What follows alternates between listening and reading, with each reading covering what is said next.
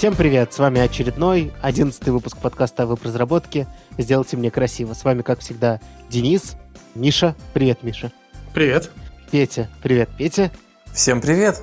И, как мы и хотели, у нас снова в гостях Артур. Мы будем продолжать про всякие крутые темы рассказывать. Привет, Артур, спасибо, что пришел. Всем привет. Спасибо. Первая наша темка про, как любит говорить Миша, гнезд... гне... гнездение, как ты говорил? Гнездовье? гнездить, а вот как из этого сделать нормальный глагол?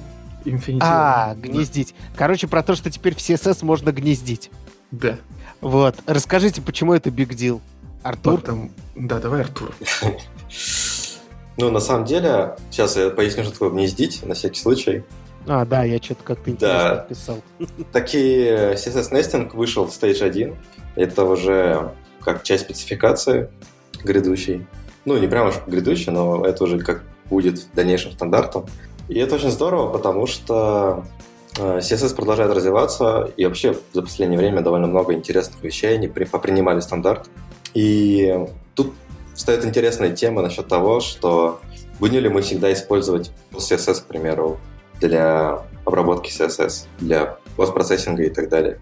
И будем ли мы использовать Babel когда-нибудь в дальнейшем или нет? Или, или же эти инструменты навсегда уже как часть экосистемы разработки фронтенда? Угу.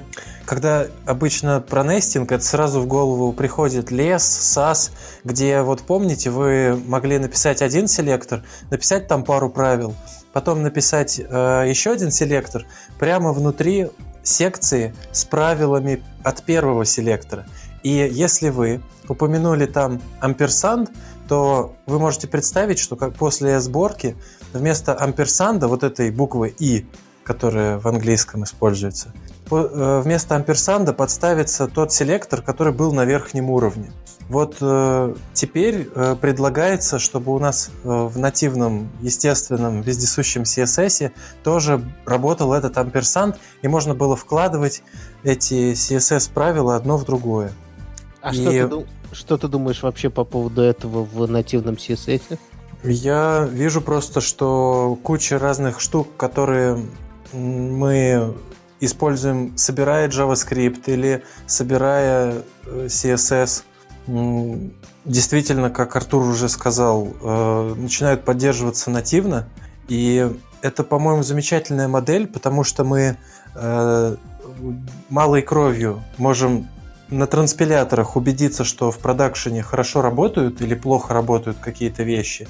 И просто ценой вот этих относительно дешевых экспериментов – Э, уже втаскивать полезные, действительно проверенные фичи туда, где втаскивать их дорого.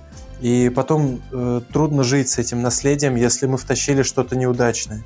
Поэтому амперсант — это довольно очевидная вещь. Я, честно говоря, удивлен, что в CSS так долго не было этих вложенных э, селекторов. Но их на самом деле все еще нет, но э, я рад этому начинанию. Так, Миша. у меня есть мнение на этот счет, да. На Канаюзе этой штуки еще нет, поэтому там, типа, открывать бутылку шампанского рановато. Ага. А, И садиться на нее. Да.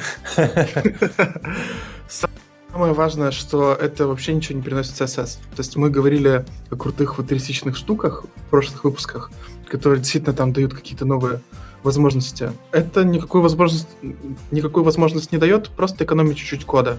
Если вы пишете по бэму, ну, можно будет не так много стучать руками, и часть работы за вас сделает браузер. Я, честно говоря, эту фигню-то и в препроцессорах не использовал. А, подождите, что... подождите, подождите, давайте по порядку. А, причем, во-первых, я не согласен, что это хорошо и что это... А, ну, короче, ладно, давайте по порядку. Значит, во-первых, почему... Причем здесь BEM? Где в BEM используется вложенность селекторов, кроме ховеров и всего такого? очень используется. Там же не в, там же не во вложенности дела. Ну да, ты когда пишешь блок элемент модификатор, ты можешь написать э, блок, а потом сделать амперсант и элемент. И два раза не писать блок. Это все, что оно тебе так дает. Не надо писать два раза блоку элемент поименован так, чтобы... Ага. Или ты имеешь в виду уже не BEM-нотификацию классов, а просто имели? Нет, если ты, если ты в BEM-нотификации пишешь, у тебя есть, например, input внутри формы. Ты пишешь форм, нижнее подчеркивание, input. С этим амперсантом ты пишешь амперсант, нижнее подчеркивание, input. Два нижних подчеркивания. А, Ну, два нижних подчеркивания. Да, два нижних Это были руки. Угу. Вот. Э, но э, браузер будет подразумевать именно селектор форм, два нижних подчеркивания, input. Дело только в этом. То есть... Э, Кстати, именно вот э, эту форму, о которой э, Миша сказал, э, SAS долгое время не поддерживал, и она была в лесе только. Но... Ну, кстати, именно эта форма, когда мы продолжаем название через амперсант, ты же это имеешь в виду, да? Да, да. Да, да. А, вот кажется, ее в стандарте-то нет. А, в CSS Nesting. Да, да, да. Вот, я про это как раз и хотел сказать, что CSS Nesting это про то, когда у вас вложены элементы. Ну, вложены, когда у тебя каскадных селекторов э, группируются по ну, оформляется именно через нетинг. А, Но вот, и псевдоклассы. Я вообще не понимаю, зачем это нужно, не, если не, честно. А я тебе скажу, зачем. Только круто. ради псевдоклассов. Я с этого, собственно, и начал. Единственное, для чего это нужно, это для псевдоклассов. То есть, чтобы ты написал амперсант двоеточие ховер. А, ну вот знаете, а, мы в прошлый раз говорили немножко про Shadow, и как раз я почувствовал, что вот эта штука там неплохо работает, потому что ты таким образом группируешь, вот у тебя, например, есть батон, ты хочешь смачиться на его состояние на hover, на disabled, на какой-то еще size и так далее, и у тебя все это упаковывается в один такой код блока, ой, блок кода mm. с, с тем, что про этот батон. И ты это легко очень можешь вынести, скопировать, ставить, вырезать, отрефакторить. И у тебя вот этот блок кода, он прям довольно ярко и понятно заметен у тебя меньше вероятности ошибиться, перепечатывая название элемента, к примеру, и так далее. То есть э, вот эта вложенность, она семантически становится какой-то более понятной, что ли. Ну, да, может. и правки при переименовании не распространяются на... Об этом часто забывают, что в change э, поменяется только одна строчка, а не все, где упоминалось это слово. Это полезно. Ну, ну да. Рефакторинг в редакторах это тоже все давно умеет. А то, что оно понятно, ну, понятное дело привычки. Мне и сейчас CSS-то понятен. Поэтому, извините, я вообще не на стороне хайпа здесь. Ну, круто, да, что можно оторвать препроцессоры, если людям это нужно. Но вот видите, вот эту вот важную часть про повторение селектора, она, оказывается, не работает. Значит, те, кому было важно это, они препроцессоры не оторвут. И значит будет амперсант CSS, амперсант сасовский, амперсант лесовский. Да, и еще есть проблема с тем, что это стимулирует к использованию самого плохого, что и в CSS, а именно каскадности. Ну, то есть теперь проще это... писать сильно вложенные каскадные стили. Я Согласен. не говорю про один элемент и группировку, я Сложно говорю именно никогда про... не было. Не, ну в смысле, копипастить надо было, а сейчас даже копипастить не нужно. Берешь, типа, my wrapper и понеслась внутри. Мне кажется, все-таки это не про каскадность, а про композицию больше. Конечно, да, э, забрапить э, так тоже довольно легко, но вот в целом все-таки, вот, по крайней мере, мой use case это именно композиция. Когда вот у нас есть элементы, и с ним композируются разные, разные классы, на них нужно навесить разные стили. Вот это, мне кажется, прям очень удобный use case. Они могли сделать еще хуже для того, чтобы стало легко каскадить. Если бы сделали как в САСе, отменили бы необходимость упоминать амперсант в этом случае. Кажется, они сделали так, что амперсант обязателен, если ты хочешь делать каскады. Угу. Но в САСе это вообще можно просто сразу вкладывать одно в другое, и получится именно каскадный селектор.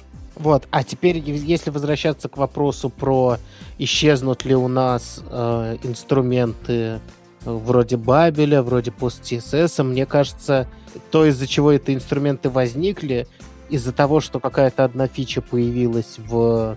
Ну, типа скоро появится, еще даже не появилась в настоящей спецификации в реализациях браузера, не исчезнут, потому что будут новые фичи, которые ты захочешь использовать. Если язык не застолится, ну, не остановится в каком-то положении, то необходимость, ну, как минимум в Бабеле, я не знаю, если пост CSS себя продавал исключительно тем, что можно амперсант писать, но я сомневаюсь, я думаю, он до сих пор себя продает вендор-префиксами, да, пока существуют разные да, синтаксисы градиентов, например. Автопрефиксер, что там еще здесь ценного? Да, и если даже необходимость в этом исчезнет, то э, необходимость линтинга будет э, нужна всегда. И блюдение код-стайла, вот это все. Э, мне кажется, что сейчас уже несколько сместилась вот эта вот ориентированность на новые фичи. Потому что действительно тот же Babel, он уже не так актуален. Мы, к примеру, у себя, чтобы сэкономить время на сборку, мы не, не используем preset env для Babel. Мы прям так отправляем код JavaScript без как бы обработки его для браузера. Кроме как э, всякие JSX и прочие штуки, которые как раз-таки теперь, мне кажется, более интересные. То есть у нас сейчас э, Babel, он уже не как этап чтобы у нас код был совместим с браузером. А это уже часть инструментария по улучшению developer experience. То есть ты можешь на этапе транспайлинга сделать какие-то оптимизации, ты можешь э, сделать в том числе какие-то дополнительные э, макросы, какие-то дополнительные вещи, которые сильно упрощают написание кода, э, и, но при этом позволяют его, ему оставаться эффективным. И вот эти оптимизации, вот эти вот дополнительные расширения, которые там, может быть, даже на уровне команды только эффективны в, в рамках контекста. Вот, вот это, мне кажется, сейчас уже более важная вещь. Ну, то есть ты тоже считаешь, что он сам по себе не пропадет из-за того, что это появилось? Да, ну, то есть у нас все равно Babel, к примеру, мы используем Babel для генерации э, айдишников, для автотестирования, для end-to-end тестов, который позволяет нам использовать React-компоненты в CSS-селекторах. А, звучит несколько дико, но это очень сильно упрощает автотестирование. Угу. И мы в итоге можем прямо в рантайме, как бы в автотесте написать, что возьми мне вот этот батон, компонент батон, в нем там, я не знаю, еще что-то, и использовать именно React-компоненты, не классы, не дата-атрибуты и так далее. Угу. Это, да, кстати, это разработанный э, Артуром я выступлю человеком, который порекламирует компонентик. Можете найти в его гитхабе. Реселектор а разве не все, о чем говорит Артур, он же сам и сделал? Я привык относиться. Ладно, давайте. В общем, мы примерно поняли, что появил, что можно теперь гнездить, но ничего особо пока не поменялось. Посмотрим, что будет. Давайте поднимем интересную тему тоже по поводу нового, нового, нового Web Authentication. Authentic, authentic, Аутентификация. Не способен справиться с этим словом. Миша, расскажи чуть-чуть. Настал прекрасный день, и мы стали чуть-чуть ближе к беспарольному будущему. Теперь аутентификация без пароля, часть V3C, V3C стандарта. У тебя с другим словом проблема, я понял. Да, из трех символов. Давай, ее... значит, ты будешь говорить с этим, как его я буду говорить, в 3C, а ты будешь все остальное говорить. Парный конференц. Вот, ее активно тащат браузеры, и это очень круто, и больше того, какое-то время эта штука все работала без стандарта в Chrome и Edge, по-моему, а теперь ее принесут. А что это такое вкратце? Это вот это вот, как, как называется, как называется эта система с помощью аутентификации на сторонних сайтах? У меня вообще из головы вылетело. OpenAuth? OpenAuth, да. Это, по сути, OpenAuth или что? Не, он прям далек. Ну, давай в двух словах, а вы меня поправите, потому что у меня самое, по-моему, слабое понимание этого вопроса. Ага. Это асимметричное э, шифрование, как, например, когда ты идешь на GitHub с, с SSH-ключом, есть публичный приватный ключ, э, вот, и сайт тебе отправляет какой-то... У, него, у сайта есть твой публичный ключ, он тебе отправляет какой-то запрос, э, ты, ты с ним что-то делаешь с помощью приватного ключа, и сайт понимает, что да, у тебя есть приватный ключ, тебя можно пускать. Как-то так. Да, каждый раз тебе генерируется челлендж. Это набор случайных символов, который уникален именно для того момента, когда ты собирался войти на сайт когда ты в следующий раз попытаешься войти, или если попытается войти другой человек, у него будет другой набор случайных символов, и перед тобой стоит задача его подписать своим приватным ключом. Ну и за счет магии криптографии, э, только обладая приватным ключом, можно подписать э, заданное сообщение. Таким образом, сервер будет знать, что пришел именно ты, тот самый чувак, который когда-то раньше зарегистрировался на сайте. Получается, что у тебя есть некий, а, либо это хардварное устройство какое-то, либо... Ну, сейчас речь о них идет, да, скорее. Да, либо это Windows Hello. А, есть, оказывается, такая вещь э, в винде, которая хранит, будет в себе хранить этот приватный ключ. И э, однажды вот так зарегистрировавшись, исчезает проблема фишинга, например, потому что э, больше не ты внимательно вглядываешься в адресную строку и боишься, что там какая-нибудь буква похожа на другую букву, и ты ошибся и зашел не на тот домен. А теперь а адресная именно... строка начинает вглядываться в тебя. Вот почти так. происходит. Да. И если ты где-то в одном месте зарегался, уже не будет так просто аутентифицироваться с теми же данными на другом домене. Надо не забывать, что в какой-то момент вы захотите авторизоваться так же, как вы это сделали на десктопе, на своем мобильном устройстве, или на компьютере друга, или еще где-то. Угу. И тогда ваш приватный ключ каким-то образом должен оказаться на той машине, где вы собираетесь авторизоваться. Как это произойдет, я пока слабо представляю. Э, если вы заточитесь на Windows Hello, что сделает большая часть, ну это мое субъективное мнение, большая часть людей не будут покупать эти токены, а будут пользоваться тем, что в их Windows встроено, это значит, что вы везде должны быть залогинены в Windows, ну вот в этот Windows Hello. Э, в общем, мне это кажется не всегда удобным решением, но в целом я посмотрел, как продуман этот стандарт, и мне понравилось. Всем очень советую на MDN почитать. Я недавно еще узнал, оказывается, MDN это не только разработчики Firefox, Mozilla пишут, оказывается, это вообще э, все остальные писатели браузеров отказались от собственных справочников. Вы знали? Нет. Ну, вообще, да, MDN это теперь общее хранилище по поводу API браузера. Я это поэтому только на, только на него и хожу, в принципе, оно очень прикольно. Я, тоже Я там курю всякие сложные API, оно очень неплохо написано. Не всегда полное, но в целом, угу. если и... вы с каким-то новым API возитесь, прям на MDN надо идти. И, к сожалению, часто W3 Schools э, лучше э, поисково оптимизирован, Э, но я прям бью себя по рукам, когда случайно захожу туда, потому что об этом неоднократно сообщали. Там вот совсем сокращенное описание. И, ну, прям, я бы сказал, что это отчасти вредный даже ресурс. Я да, всегда на MDM. Я на него много лет уже не захожу, он отвратительный. Так, ну чё, про авторизацию поговорили, насколько мы это понимаем, то есть никак. А, ну мне, кстати, понравилось видео от Гугла э, с их конференции а, как она называется? Google I.O.? Да, это I.O. Угу. Вот, мы обязательно дадим ссылочку. Мне прям стало понятнее про многие вещи. Вот. А знаете, мне это еще напоминает пропозал от сэра Ли э, с его Solid, где у тебя есть уже единая система аутентификации для твоих данных. Э, не смотрели? Нет. А Нет. А что это такое? А, ну, он, в общем, хочет починить веб. Ага. А он его сломал, что ли? Откуда? Он, его, он его придумал, поэтому и сломал. Ну, он сломался в том плане, что все торгуют нашими данными персональными и так далее. И это ему в том числе не нравится.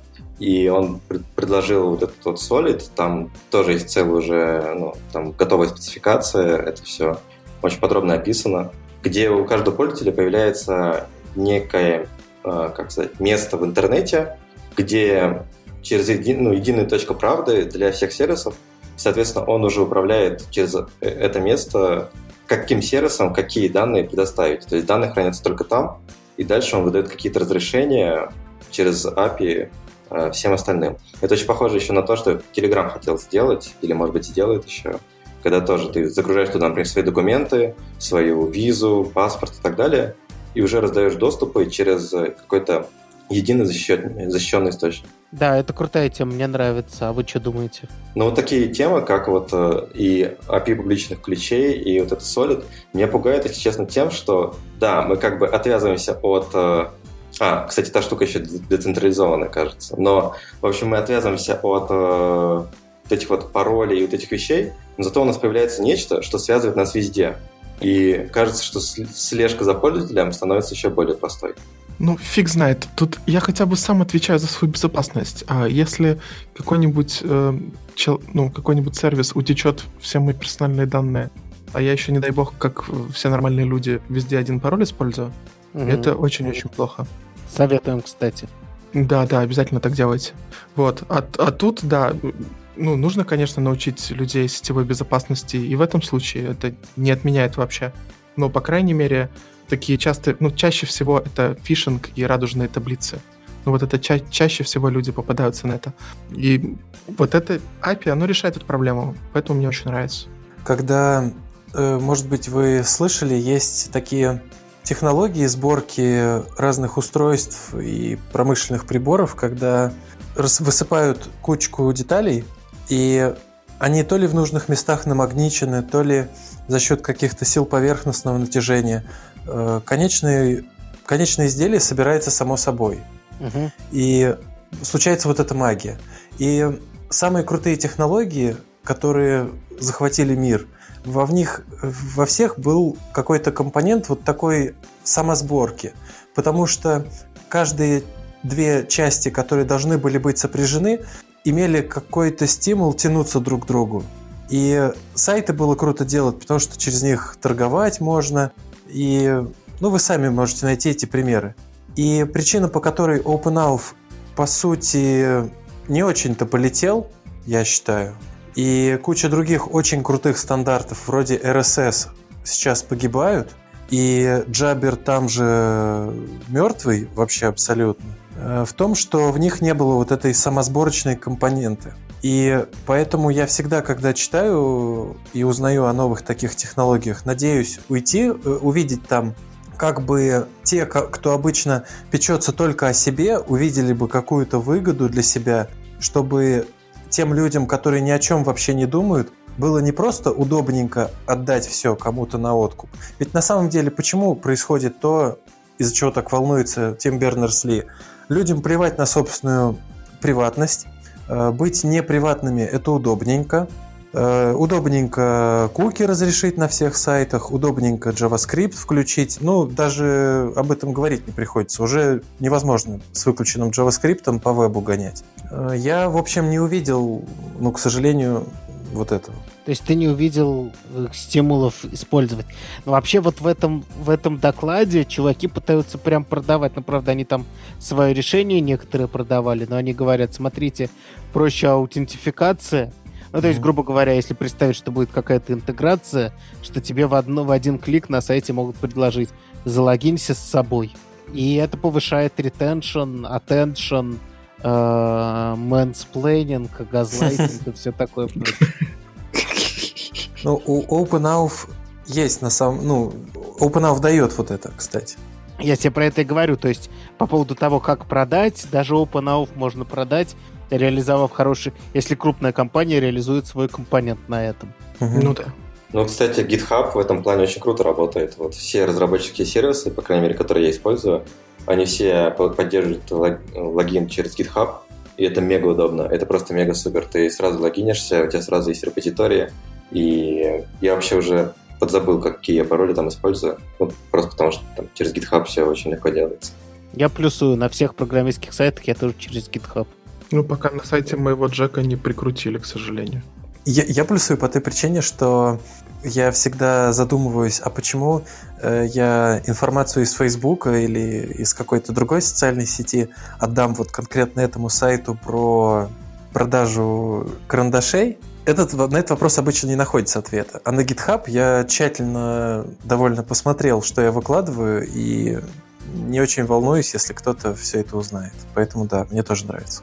Карандашей. Угу. Понеслась дальше. Давайте, наконец, дойдем до той, до той темы, ради которой мы изначально вообще Артура звали.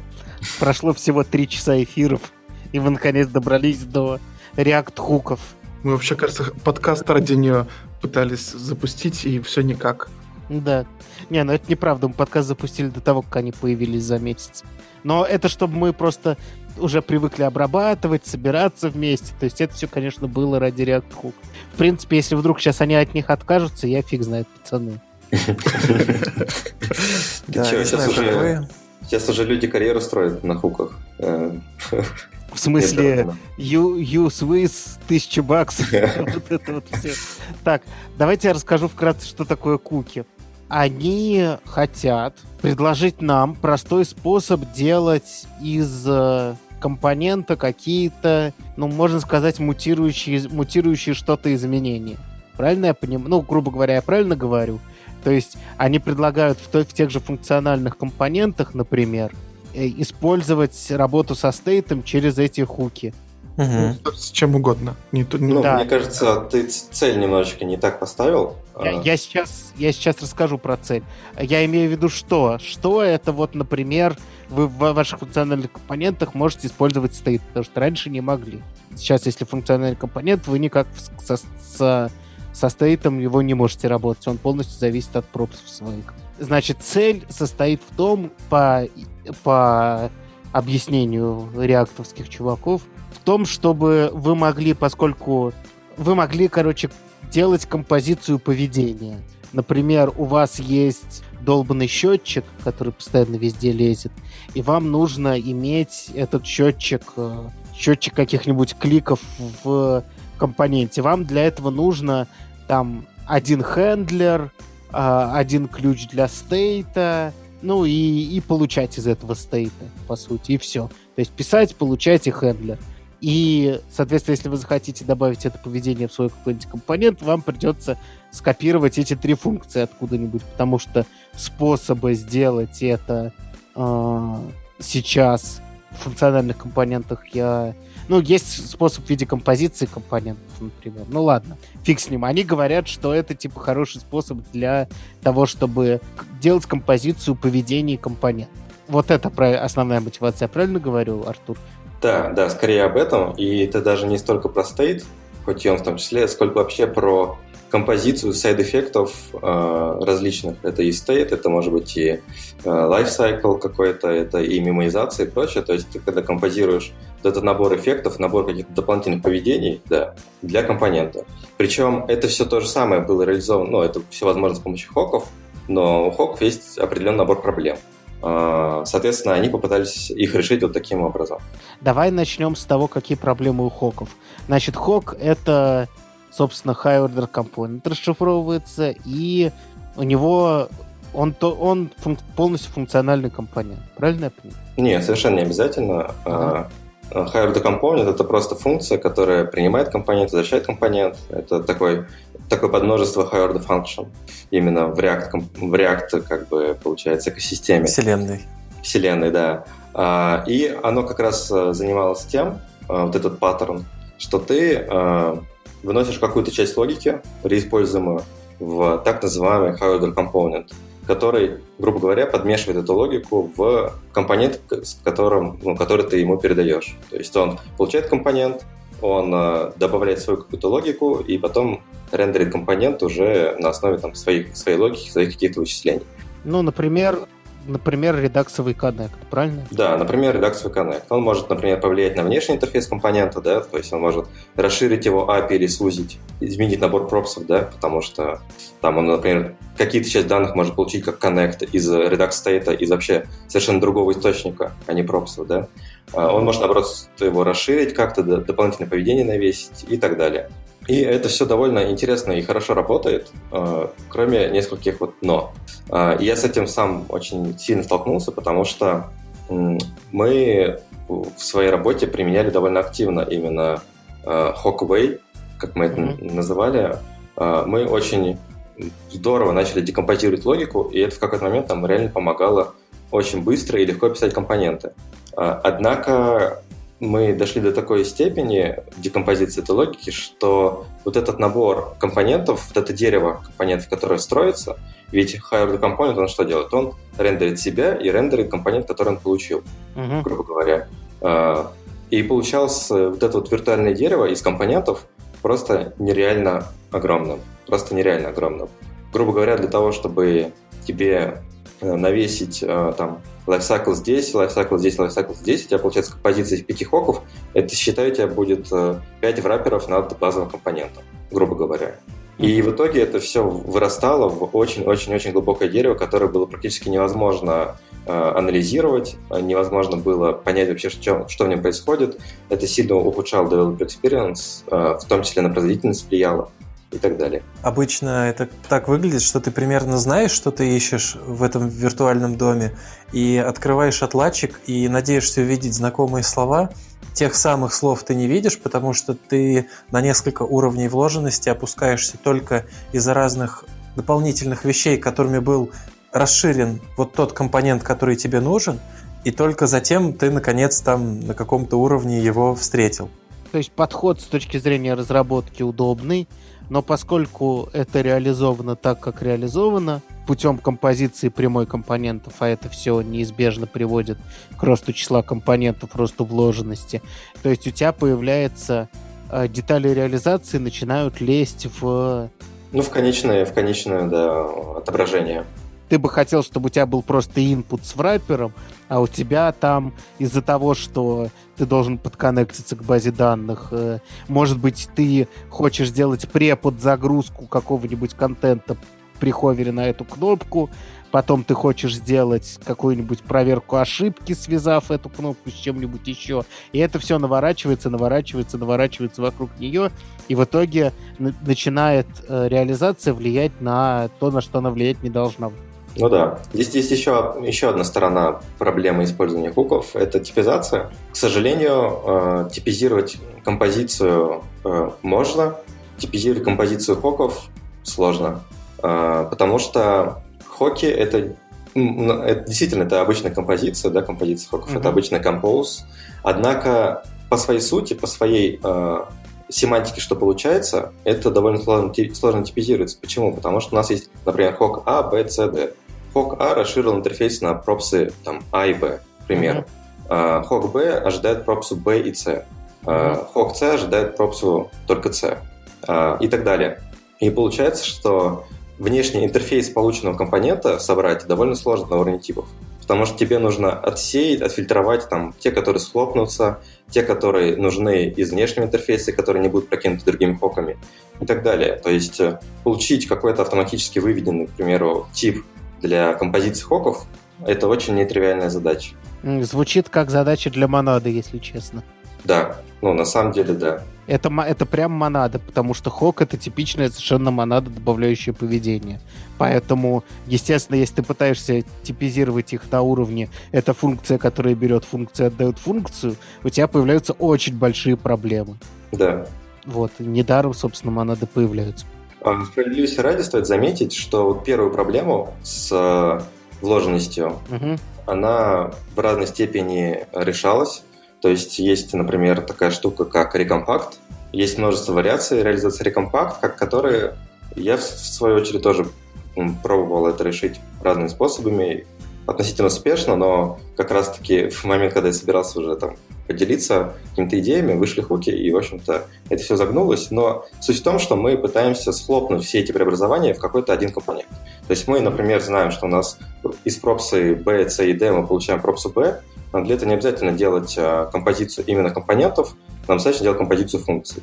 И, в общем-то, это уже довольно легко работает, э, это легко сделать, схлопнуть такие преобразования.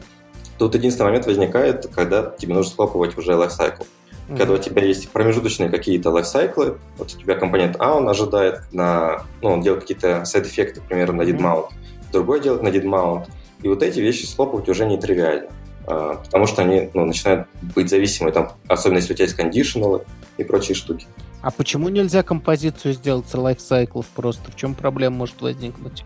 А, потому что набор, вот, набор реакций на mount у, у хока А и у хока Б он э, не так прост, потому что у тебя там, ну, к примеру, ты хочешь пропустить какой-то какой рендер, ага. и, соответственно, у тебя, ну, например, этот хок, он не должен быть, ну, например, ты переходишь в ветку, когда ты уже ничего не рендеришь. Uh-huh. Тебе, соответственно, нужно, э, если ты это схлопываешь все в один компонент, тебе нужно вот в этой, э, в did понять, что у тебя на самом деле рендер последующих, последующей цепочки прекращен, и тебе уже выполнять их функции на lifecycle не нужно. Угу. Или наоборот иногда нужно, если... Да, или наоборот нужно. То есть это Мне кажется, э, легко добавлять поведение, но регулировать э, существующее поведение и включать-выключать его, наверное, труднее. Да. Ну, легко добавлять еще с учетом порядка. Ну, то есть, тоже не, не то чтобы сильно легко. Вообще порядок не должен по-хорошему иметь значение. Ну, конечно, в DeadMount-то. Это сайд, для сайд-эффектов придуманная штука. Вообще, что... я бы сказал, что э, lifecycle методом React немножко не хватает декларативности, на мой личный вкус. Ну, вот про это и хуки, кстати, похоже. А, смотри, как раз вот до, тут мы пришли немножко к другой теме, да, а, ну, немножко отошли о том, что мне, мне кажется важно разделить, в общем, что вот хуки как именно интерфейс для композиции вот этих вот различных эффектов и use-эффект абстрактный от э, хуков, потому что точно такой же use-эффект вместо лайфсайклов на том же классе реализовать очень легко.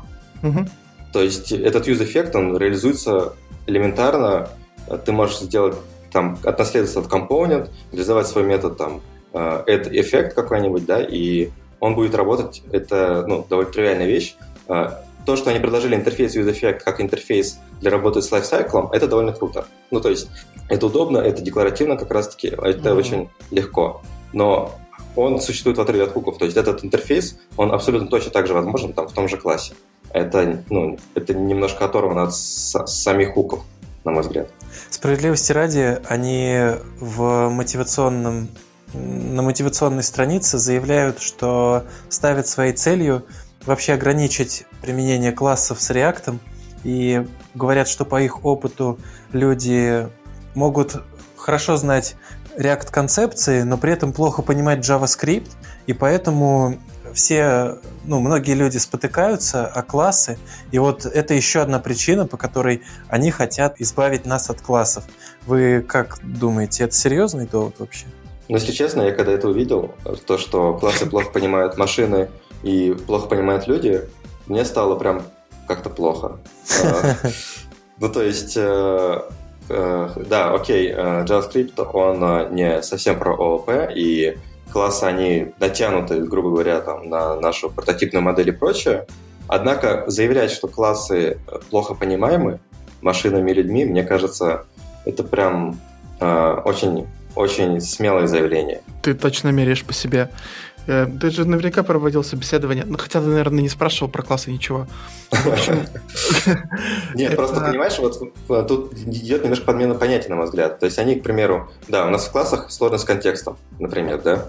Однако они вместо контекста этими хуками они предлагают э, скоп функции в области мультифункции. В общем-то, замени тот же const a равно use на this a равно что-то, у тебя будет примерно все та же самая история. Но... Да, только нужно будет байдить, в колбеках вот, следить, вот. чтобы не, не наследить и так далее. А байдить не надо, через можно же стрелочную функцию фиг, фигануть и все. А... Ну, через класс field proposal, да. Да. Они да, стрелочных функций... Э, а, равно... Со стрелочными функциями они добавляли просто такого, что еще нормально как-то оптимизировалось. Всегда, э, ну, в документации по React был вот этот тонкий момент с хендлерами э, разных событий, что они должны быть тоже забайн правильным образом, контекст должен быть в них прокинут. Угу. И всегда говорилось, что создавать при рендере новую функцию это вообще-то дорого, и угу. писать вот там стрелочную проблемно. Они восторгались, что есть у нас хороший пропозал, который позволяет не позволяет всегда правильный контекст иметь, и он там предполагал, что вы прямо среди других членов класса пишете э, там название хендлера равно. Стрелки, да. Да, в общем, э, теперь э, хуки сильно увеличили количество функций прямо в теле другой функции, которая, очевидно, часто вызывается. Но я думаю, об этом мы еще скажем. Да, давайте сейчас еще чуть-чуть расскажем, собственно, что это такое. Про хоки мы поняли, а про хоки еще не очень. Это их новый подход к внесению любых сайд-эффектов, который предполагает, что у тебя есть два основных, как сказать, интерфейс, короче, представляет из себя массив. Простите, пожалуйста. Из двух элементов. Вот. И это приводит, кстати, про дестракчеринг массивов мы говорили, да, что бывает по-разному эффективный. Вот. И типа значение и способ поменять, грубо говоря, да, то есть... Ну, в случае с state, да.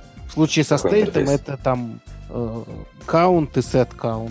Мне видится, на самом деле, хуки как попыткой ну, имплементации трейтов в JavaScript. Оно очень похоже на множественное наследование, в том плане, что у нас вот есть один инстанс, и мы его расширяем э, не, э, не в глубину, как это делают хуки, ой, как это делают хоки, а именно горизонтально. И это очень похоже на это слово? трейты. И... А? Можешь объяснить это слово? Трейд? Трейты. Я, я даже не уверен, что это... Да. по-моему, иногда как... Это, это же не про типажи. Нет, это не про типажи, я про трейты, к примеру, в понимании раста. А, или... Это подкаст про фронтенд, извините. Да, да, да, да, извини. Хорошо, мы можем сравнить очень грубо, очень-очень грубо трейты с миксинами. Очень Окей, окей. Вот, и по сути хуки это как миксины э, над инстансом э, класса. То есть мы, опять же, с помощью миксинов мы что делаем? Мы можем делать аналог множественного наследования, грубо говоря.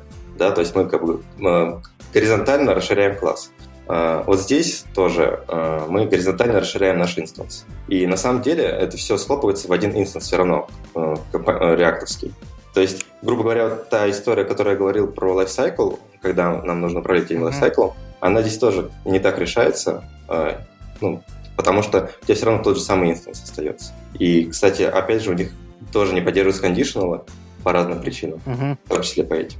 Так, что с, что с хуками не так? Ну смотри, э, я немножечко издалека начну.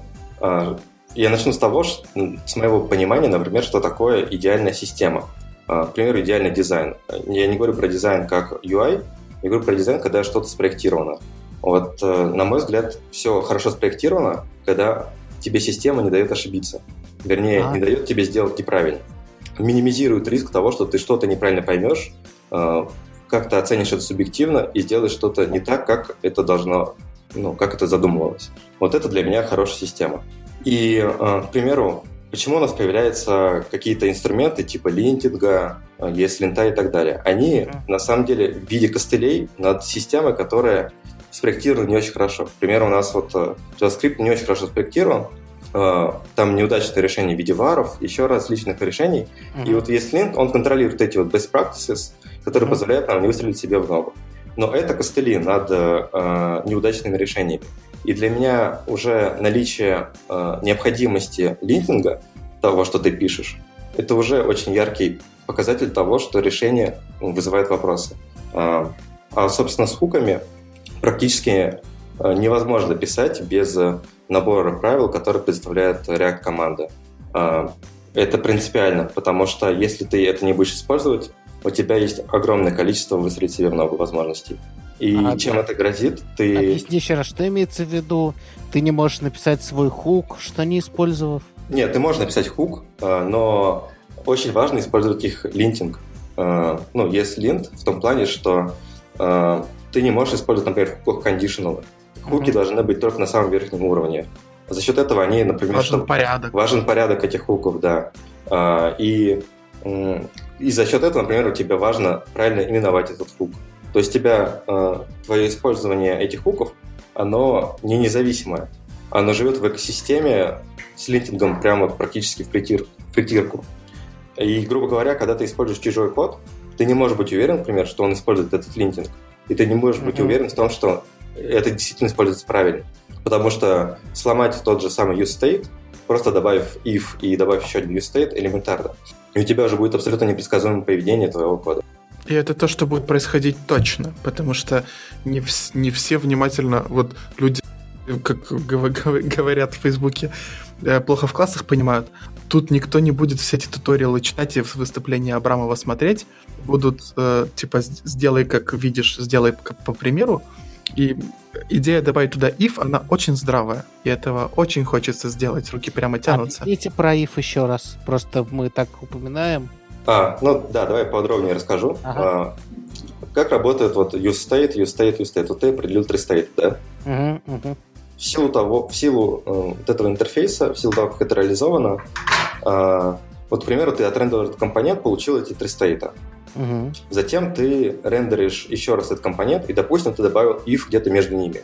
Uh, вопрос в том, как смачить тебе нужные стейты на нужные переменные, грубо говоря, на нужные результаты. То есть у тебя там есть A, use state A, там B, use state B, C, и как сопоставить A, B и C при следующем рендере. И они закладываются на порядок. То есть, грубо говоря, ты используешь первый стейт, второй стейт, третий стейт. И они Э, первый, первому вызову функции возвращает первый результат стейта, второму вызову функции возвращает второй результат стейта и так далее. Соответственно, если ты меняешь их порядком, то у тебя в, во вторую функ, ну, второй результат вернется третий стейт, например, а в третий второй. Ну, ты можешь не менять порядком, а действительно по ифу По ифу, да. Если Ну, хочешь из одного или из другого брать, у тебя Да, да, совершенно да. непредсказуемо, что вернет. Да. И да, и поэтому они добавили в ESLint свои собственные правила, которые это э, отслеживают и как-то контролируют. Меня вот э, необходимость использования линкинга, она очень сильно настораживает.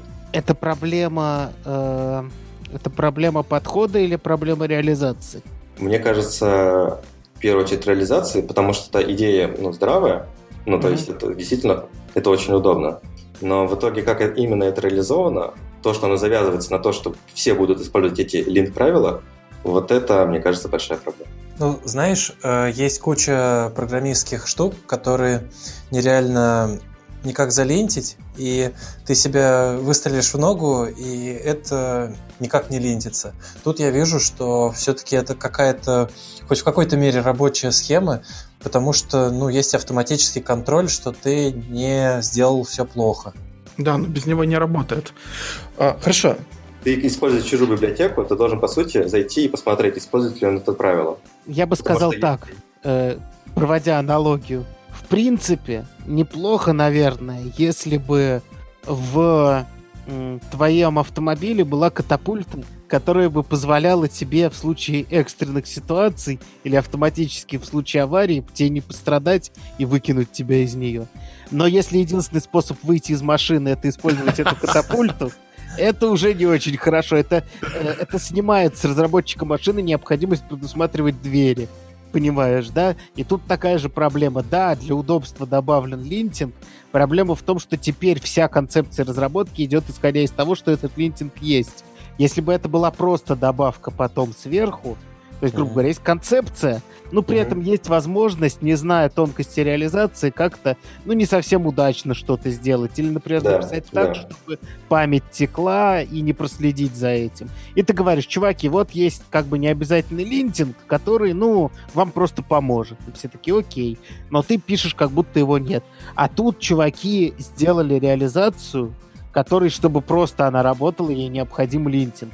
То есть я не знаю, собираются ли они это фиксить, но в тот момент, когда оно разойдется, им просто не понадобится это фиксить. Они такие, ну, вместо того, чтобы делать это по-нормальному, давайте еще одно правило в линтер сделаем, чтобы так не делать. Доку напишем. То есть, хорошую. грубо говоря, когда ты заведешь ишью на гитхабе, проблема в том, что это ишью может быть решено двумя способами. Первое, действительно поправить. Второе, в линте сделать, чтобы ты так не хотел. Понимаешь проблему? Мгм. У меня есть, у меня есть предположение, которое я хочу проверить, извините. Артур, ты наверняка знаешь, как лучше, и сделал другую реализацию. А, ну, я сделал другую реализацию.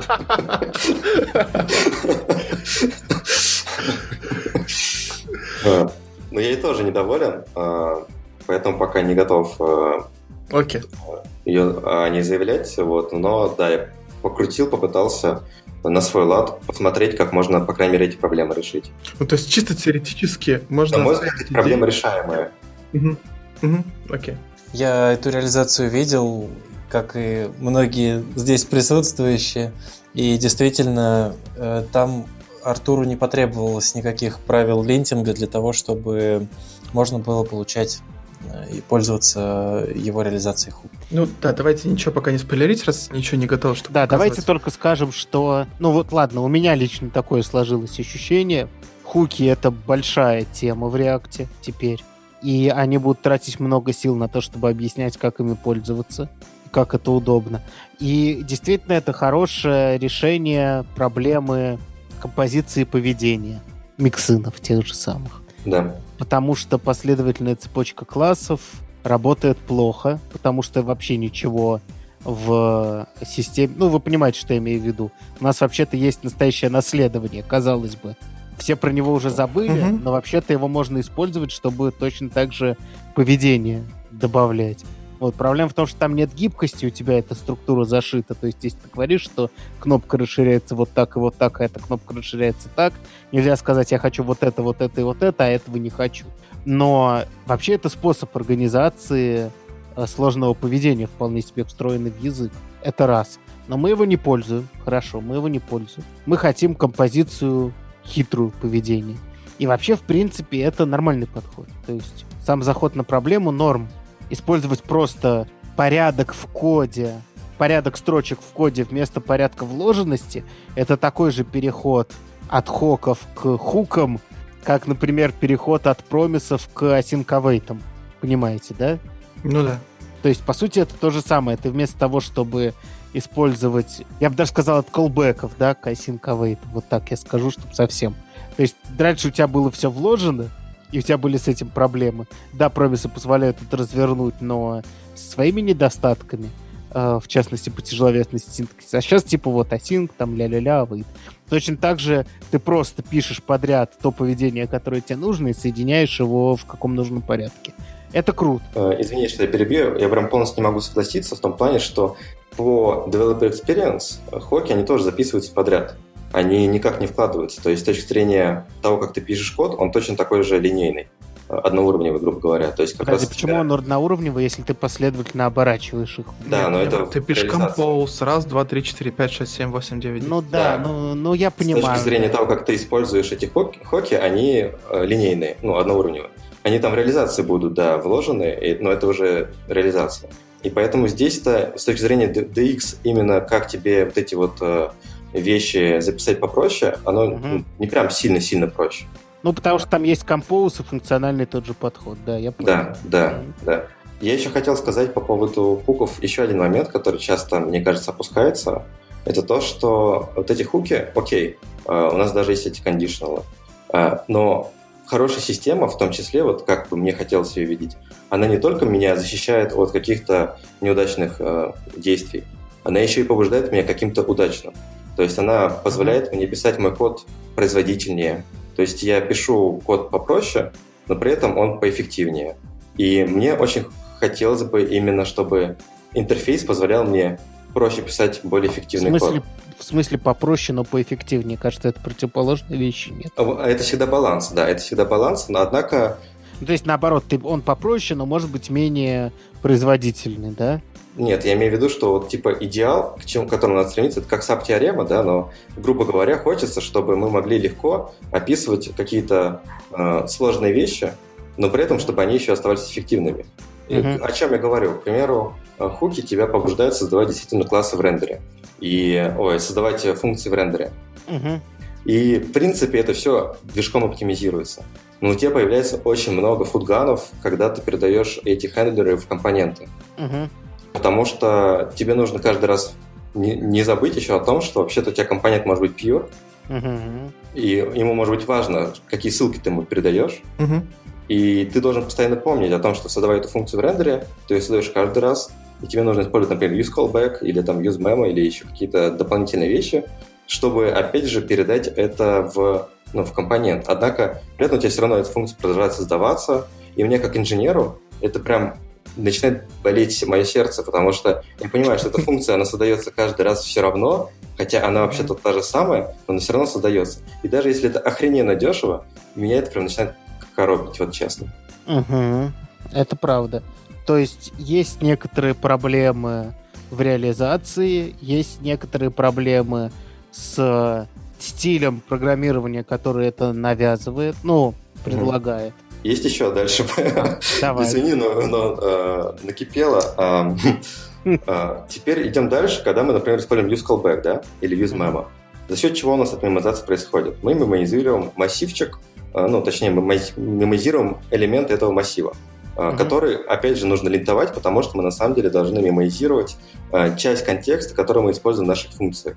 Не знаю, насколько это легко понять э, со слов, но суть в том, что, к примеру, если ты в своей функции в callback используешь идентификатор, который принимаешь из пропсов, то ты, грубо говоря, этот айтишник должен передать в массив, э, и, соответственно, если этот ID не изменился, то эта функция тоже не пересоздастся. Ну, то есть, Ага. точнее, она пересоздастся, но вернется э, версия, которая ну, была замемоизирована.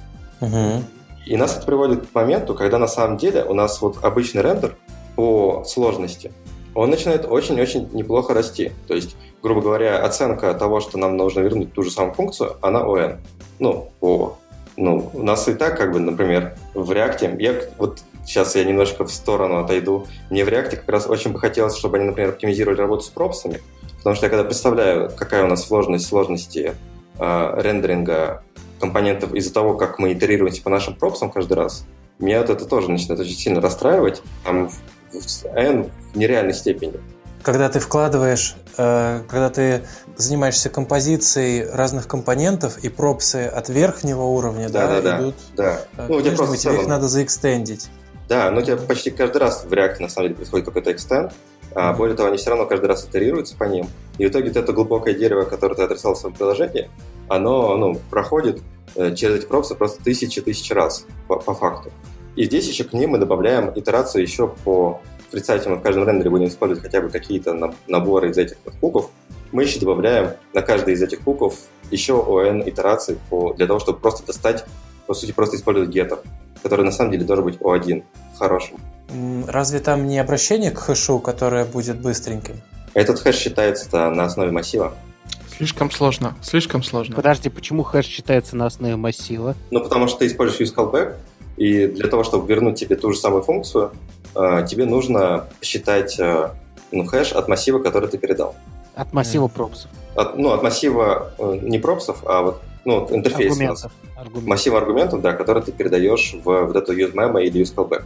Там же второй аргумент — это массив аргументов для мемоизации. Мгм. Мне всегда казалось, что у тебя есть какой-то побочный признак, что, то есть, грубо говоря, за тебя этот хэш был где-то выше, просто по бизнес-логике посчитан, и ты можешь быть уверен, что элементы этого массива будут неизменны в случае, если какая-то третья переменная э, неизменна. Ты, в общем, считаешь, что, как правило, ну, в значительном числе случаев все-таки придется смотреть, что в массиве. Нет, им все равно придется, потому что у Конечно, тебя, конечно, придется. А как у ты тебя еще? создание функции идет, типа const э, onClick равно use callback, Мгм. там, функция клика, и дальше следующим аргументом массив э, элементов, которые являются признаками того, что тебе нужно вернуть новую функцию или не нужно. Тебе нужно, конечно же, по ним всем пройтись, чтобы понять это. Хорошо, давайте, давайте я чуть-чуть вернусь на землю. Понятно, что OCD от э, возникающих новых функций в памяти, которых тут же сожрет garbage collector, серьезная тема. Там э, n в квадрате и плюс внезапно еще O от n. Ну, это же даже, по-моему, не меняет сложность, если я правильно помню. Нет, сложность не меняет. Ну, Ну как, как, как тебе сказать? Но Не вычисление становится больше. не Да, меняет сложность понимаю. на уровне компонента, но, грубо говоря, да, у тебя, если, например, э, было итерации там, ну, у тебя компонент в компоненте, на нем у тебя добавляется еще э, по Y итерации, и у другого по, по Z. То есть они как Окей, бы... прекрасно. Я, я как раз пытаюсь от этого, от- я, я пытаюсь от этого отойти как раз. Еще раз, я Миша, у меня есть блог с котами. Мгм. Я уже переписал тысячу лет назад, конечно же, все с хоков на хуки, потому что Дэн Брамов сказал. Оно еще в альфе было. А он, а он тоже котик. Ничего. Да, а он тоже котик. Медленнее не стало. Может быть, что-то течет, ну, фиг знает. Нормально работает. Э, Типа, вот, вот если нету таких вот очень жестких требований к этому к производительности и вот к этому всему, как тебе кажется, developer experience, он улучшается или ухудшается? То есть мы увидим больше говнокода, который портит нам веб, или наоборот, люди смогут лучше описывать, э, а, переиспользовать логику и решать свои задачи таким образом. Ну вот смотри, когда вот только вышла альфа э, после презентации, я сделал где-то, наверное, три pull реквеста в разные проекты. Там появилось очень много библиотек с хуками, Мгм. типа там кучу-кучу-кучу их одинаковых, но каждый написал свои. Я сделал где-то три pull реквеста, которые фиксили разные баги. То есть там кто-то забывал как раз передавать масс- в массив, массив вторым аргументом, Мгм. чтобы мемоизить колбеки. И они каждый раз создавались заново, и там это было довольно критично. Там какие-то немножко не так поняли, где-то там еще не было всех ESLint правил, и там кто-то использовал кондишналы. Но, в общем, когда это только началось, это был просто ад. То есть всем было очень понятно, очень легко, все начали очень быстро писать код, однако этот код очень был далек от какого-то высокого качества. Понятно. Рекомпоз наше все все еще. Тут как бы и да, и нет. То есть на самом деле, чем хуки так покорили сообщество, они безумно простые. Они просто до смерти простые. То есть ты, чтобы понять, как это используют, не как работает, а как, как это использовать, Мгм. достаточно просто посмотреть, скопировать, начать использовать, и это прям объясняется в несколько строчек, и это безумно легко. И это очень круто. Это невероятно, на самом деле, крутое достижение с точки зрения именно интерфейсов, которые всем понятен. Но когда появляются сложности, вот какие-то тонкости, которые тебе, может быть, не нужны на уровне блога с котиками, и действительно здесь э, ну, хуки, они абсолютно полностью могут тебе покрыть все твои задачи. Например, появляется проблема, вот как вот э, у меня есть аналогия с Redux Thunk. Он безумно простой. Да? То есть у нас вот есть, например, action, action креаторы, и очень логично нам в action креаторе задиспатчить что-нибудь, да, чтобы сделать что-то синхронно. Ну, к примеру, mm-hmm. там, вернуть функцию и мне что-то сделать. Это единственное место, где это можно сделать, да? Ну, к примеру, в да. В санке, да. В санке. И, соответственно, это очень легко, это очень легко использовать. Однако, как только тебе появляется проблема вида, например, тебе нужно отменить что-то, отменить какой-то запрос по экшену. То есть ты сделал по экшену запрос, тебе прилетел action cancel, и ты хочешь это отменить. Появляется проблема, когда тебе нужно сделать какие-то retry по экшену, или там делать что-то, пока тебе не прилетит какой-то экшен и так далее, вот это становится уже практически невозможно. И здесь, ну, на мой взгляд, намного интереснее решение в виде там Redux Observable и так далее. Но вот с хуками та же история. Сага, да, например. А, ну, с сагой там, опять же, есть, на мой взгляд, меньше декларативности, нежели Redux Observable, там сложнее делать всякие отмены, ретраи и прочее. Uh-huh. Но это ладно, это другая тема. Так вот, с хуками там невозможно отменить эффект. Ты не можешь этим эффектом управлять. Uh-huh. Не только потому, что тебе нет кондишеналов, но у тебя вот есть набор эффектов, он статичный, и ты не можешь, даже если тебе этот эффект уже не нужен, и вообще не нужны вот эти вычисления, или тебе не нужен этот стоит или еще что-то, ты этим управлять или это отменить уже никак не можешь. Ты зря так это под конец, потому что это офигенно важная тема. Вот это прямо... Я об этом не задумывался, но ты сказал, и таки да. Ай-яй-яй. Ай-яй-яй. А какая разница по сравнению с классом, в котором у меня было до этого накидано 50 э, функций, которые реализовывали разное поведение. И я тоже, ну, этот класс, вот у меня, он у меня висел, и я пользовался там в какой-то момент всем, в какой-то момент там десятью из них, в какой-то момент одной. Какая разница по сравнению с куками? Ну, в классе ты как бы можешь вставить ключики, можешь вставить какие-то вещи и, допустим, ну, э, в лайфсайкле где-то сказать, я вот это не хочу, вот это не хочу. Или там, если мы э, перепишем, опять же, лайфсайклы на эффекты и будем использовать эффекты, там все равно ты можешь в ивчике типа сказать, теперь если это, то э, посчитай мне размер окна или там еще что-то. Угу. Ты можешь как бы, или можешь хотя бы там как-то, ну, то, что вообще класс это не идеальный интерфейс для React, это, ну, мне кажется, да, это есть да, такое. Да, это проблема. Есть. Да, но вот у хуков, то есть, грубо говоря, ты, например, используешь э, какой-нибудь хук типа use interval, угу. вот ты его начал использовать, ты его уже не остановишь. Ты с ним больше ничего не сделаешь. Ты не можешь его поставить на паузу. Если только ты в самом use interval, это не продумано. Ну да, или создавать новый компонент без этого эффекта. Да. И прибивать. Да, да вот выход, видимо, ну я вот просто подумал, то же самое отслеживание, не знаю, размеров окна, да, чтобы как-то работать с ну, этим. Ну, по-хорошему должен быть какой-то внешний менеджер, это нужно уносить на, на уровень экшен креаторов и вот этого всего. Это в логике про размер окна вообще не место в компоненте. Так, если совсем честно. Ну, как раз таки хуки ее, ее туда и засовывают. Да, да. То есть... Знаешь, я зашел да. на сайт Hook of the Day или какой то там сайт, или React Hooks, и увидел там решение проблемы, которую мне нужно сделать. Я скопировал эти две строчки, и у меня все заработало. Вот это, кстати, жесть, да. Вот это, вот это единственный момент, который мне не нравился, что сначала ты смотришь, э, читаешь статьи про idiomatic Redux, э, смотришь курс Дэна Абрамова и пропитываешься всей вот этой вот темой разделения ответственности, а потом приходит хук, и во всех примерах они говорят, что ну сейчас мы поменяем title из компонента, сейчас мы измерим размер окна из компонента, и вот это вот все. И кажется, что это реально encourage э, новых программистов так поступать. И это, ну, честно говоря, потоптаться по той работе, которую они проделали насчет идиоматичности и этого всего. У меня немножко субъективное здесь еще сожаление, потому что функциональные компоненты были простыми, являлись действительно как правило, чистыми функциями, если они были хорошо написаны. И от них-то я всегда никаких подвохов обычно не ожидал. Если я встречал компонент, реализованный классом, я понимал, что да, сейчас тут может быть что-то сложненькое, что-то трудное для понимания. А вот с теми ребятами все было понятно. И хуки покушаются на святое. Справедливости ради стоит заметить, что тебе ничто не мешает продолжать писать компоненты функциями, чистыми функциями, без сайд-эффектов, и принимать все э, данные через пропсы, а выносить сами хуки в enhancer такой, который, э, примеру, принимает уже твой базовый компонент и вызывает его там с посчитанными какими-то эффектами, ну, посчитанными какими-то данными, и передает это уже в виде пропсов. На словах это тоже сложно объяснить, но ты можешь вынести, грубо говоря, вот этот набор э, хуков, какой-нибудь функцию типа, по названию enhance, Именно, именно, именно в хок.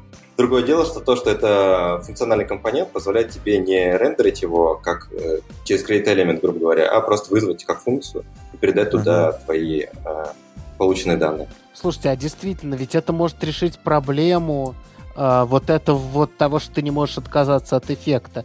Это будет, грубо говоря, как map, map э, hooks to компонент. Одна, Нет. одна обертка, которая тебе дает твои эффекты для внутреннего компонента. Смотри, отказаться от эффектов, э, ты имеешь в виду э, в рантайме или ты имеешь в виду делать чистую функцию и какой-то ф- и компонент с эффектом? Да, Ну, делать чистую а, ну да, функцию да, да, да. и передающий, и передающий вот конкретно этому месту необходимые ему э, Да. вот эти вот сайд-эффекты. Да, этот подход, ну, он хоть чуть-чуть исправляет еще всю эту ситуацию в том плане, что вообще хуки, они статичные, а верстка, она динамичная, то есть рендеринг, он динамичный. И у нас получается, вот если мы это все объединяем в одну функцию, у нас есть типа этап статичный, и внезапно у нас где-то там замешивается вот эта динамика. И тебе поэтому постоянно хочется добавить if какой-то, что-то сделать, потому что сам рендер по себе — это динамика. А, вот если мы хотя бы выносим в отдельную функцию, то это и в request легче посмотреть, и как-то ну, чуть-чуть То есть если мы выносим эту функцию, где все статичное, просто объявление хуков, и дальше мы вызываем base компонент с нужными пропсами, это чуть-чуть э, э, лучше воспринимается, на. Мгм. Мне тоже кажется, что это прикольно может выглядеть, такой подход. А, значит, давайте подведем итоги. Значит, из плюсов хуков. Во-первых, это заход на некоторую проблему существующую, да, и это некоторое предлож- предложенное решение. Это плюс. В любом случае, проблем, предлагать какие-то решения проблем, это круто. Во-вторых, э, это просто. Это точно захайпует в каком-то виде, и наверняка мы еще увидим много вокруг этого уже хорошо написанных, наконец, библиотек, компонентов, всего такого. Оно безумно хайпануло уже. Это просто был взрыв какой-то твиттера, и продолжается. Да, да, люди продолжают рассказывать, на как много строчек своего кода они удалили, переписав все на хуки. Очень рад за них. Зря они столько строчек до этого писали. Причем самое смешное, вот здесь вот они показывают примеры как раз обычно с эффектами, которые как раз-таки в две строчки переписываются на там, метод add-эффект или use-эффект какой-нибудь да, на классе. И у тебя будет точно такое же удаление строчек, потому что use state, use callback, use memo, они количество строчек не уменьшают. Уменьшают эту вот сложность использования лайфсайкла, да. когда тебе типа, нужно отменить. И это очень легко делается на классах. Ну просто там элементарно. Да, но нельзя композицию делать на классе. В чем минус? Ну, хоки, хоки. Да, да. А, минусы в том, что, во-первых, из того, что это просто сейчас и хайпово, сочетание двух положительных факторов, а, приводит к тому, что сейчас сомнительное качество кода сразу, вот про, про текущее состояние, и нужно быть аккуратным с этим. Во-вторых, минусы есть некоторые в реализации, то, что форсят на линтеры. Э, минус есть в Отменяемость, параллельность а, да. эффектов. То, что ты никак не можешь управлять э, этим статическим набором вызванных хуков. Блин, хо- хуки, хоки, я уже, блин, боюсь не так сказать и всех сбить. Ну, в целом, мне кажется, это первая большая вещь в реакте э, с момента его релиза, наверное. Э, Но это радикальное изменение, по крайней мере. да, это серьезное изменение реакта. Его вполне можно назвать вторым реактом после введения хуков. Че, Петь, что скажешь? Давайте от каждого по завершающему абзацу про хуки. Че в целом думаешь? Да, я обеспокоен тем, что, видимо, хуки добавят вещей, за которыми придется следить на pull реквестах придется следить еще и за самим собой, потому что, ну, я, скорее всего, ими пользоваться не собираюсь в ближайшее время. Сам я, конечно, ими пользоваться Да-да. не собираюсь.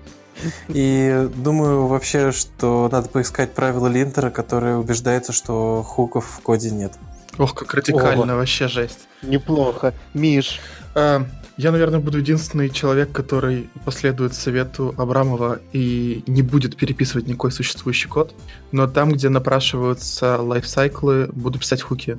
Ну, это, кажется, А, Напиши мне в личку, пожалуйста. хорошо. пока.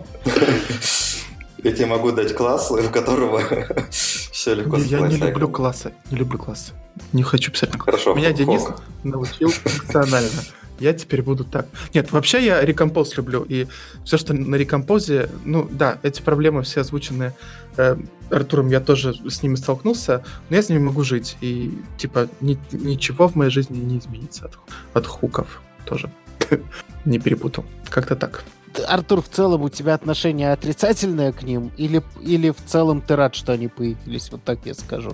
Я рад, что э, я рад, что они поделились этой идеей, и вообще был вот этот какой-то гэп между продакшеном и когда они там, этот пропозал выложили, uh-huh. э, потому что это действительно было интересно. Это очень, это очень интересный взгляд вообще на подход к написанию uh-huh. компонентов. То есть это действительно нечто радикально иное в том, как мы смотрели на React. Uh-huh. Но меня очень настораживает вообще стремление Facebook сейчас, вот, ну, команды React, по крайней мере, они как будто пытаются связать э, получение данных, вообще данные с вьюхой. То есть вот даже на той же конференции, где они рассказывали про хуки, они рассказывали про suspense и про data fetcher в том числе. И когда ты, например, они думают над эвристиками, которые, например, э, по свойству hidden, будет все равно подгружать какие-то данные, потому что типа они понадобятся и так далее. И вот этот подход, когда мы там работаем с данными, с эффектами от вьюхи, вот пока что я к нему прям полностью не, не, не могу быть открытым. Не говоря уже про действительно вопросы, которые меня... Ты звучишь как человек, который не писал на ангуляре, а как же дата-байдинги? Да, я опять же воспитан э, чистотой и вот этим вся. One way data flow. И, кстати, вот еще Миша замечал по поводу производительности. У меня есть прям пример, где есть огромная разница между перфом на хуках и перфом на классах, к сожалению. Мы на это не смотрим. У нас, у, нас, у нас на это бан в подкасте. Пока ты с профайлером в реальном проекте с этим не пришел, мы не считаем JSPerf доказательством чего-то. Нет, не JS... Ну, ну, окей, да, хорошо. Понятно. Надо быть аккуратным. Тема большая. Поизучать ее стоит, посмотреть на существующие хуки стоит, повнедрять где-нибудь в сайт-проектиках тоже точно стоит, да, пощупать да. все эти проблемы руками а применять, э, применять аккуратно и понимать, что есть некоторые риски. Но я думаю, что величина сообщества и сила пуша со стороны Фейсбука того, что они хотят запушить, придет к тому, что это в некотором удобоваримом э, состоянии устаканится и сбалансируется, и будет вполне себе используемо. Вот так. Как минимум для некоторых, да. Ну, там, например, мы все будем знать, что хуки это вот для, не знаю, очень простого поведения. Я, ну, это не так, но допустим, да, что мы будем четко представлять предметную область, их надо использовать, в которой они идеально работают, и четко знать, где стоит их не использовать. Я думаю, мы к этому в какой-то момент придем. Потому что сейчас больше вопросов, чем ответов, и я думаю, мы их дождемся в каком-то виде. Сама жизнь даст нам ответы на эти вопросы. Отлично. На этой цитате из Паула Кайлью мы заканчиваем наш подкаст. Ты меня подставил. Нет, нет, я не буду участвовать в том, где был Паула Кайлью. Все, спасибо всем. Ждите наших следующих выпусков. Большое спасибо, Артур. Ты просто э, звездишь в наших подкастах, не останавливаясь. Да. Спасибо тебе большое. Приходи к нам еще. Нам еще есть что обсудить, я уверен. Да, спасибо всем. Вот, все. Всем пока. Прощаемся с вами. Пока-пока. Да. Пока. Всем пока. Какое-то вялое прощение было. Попрощайся бодро. Всем пока! Это было прощание в стиле Рика и Морти. Красавчик вообще. Молодец. Все.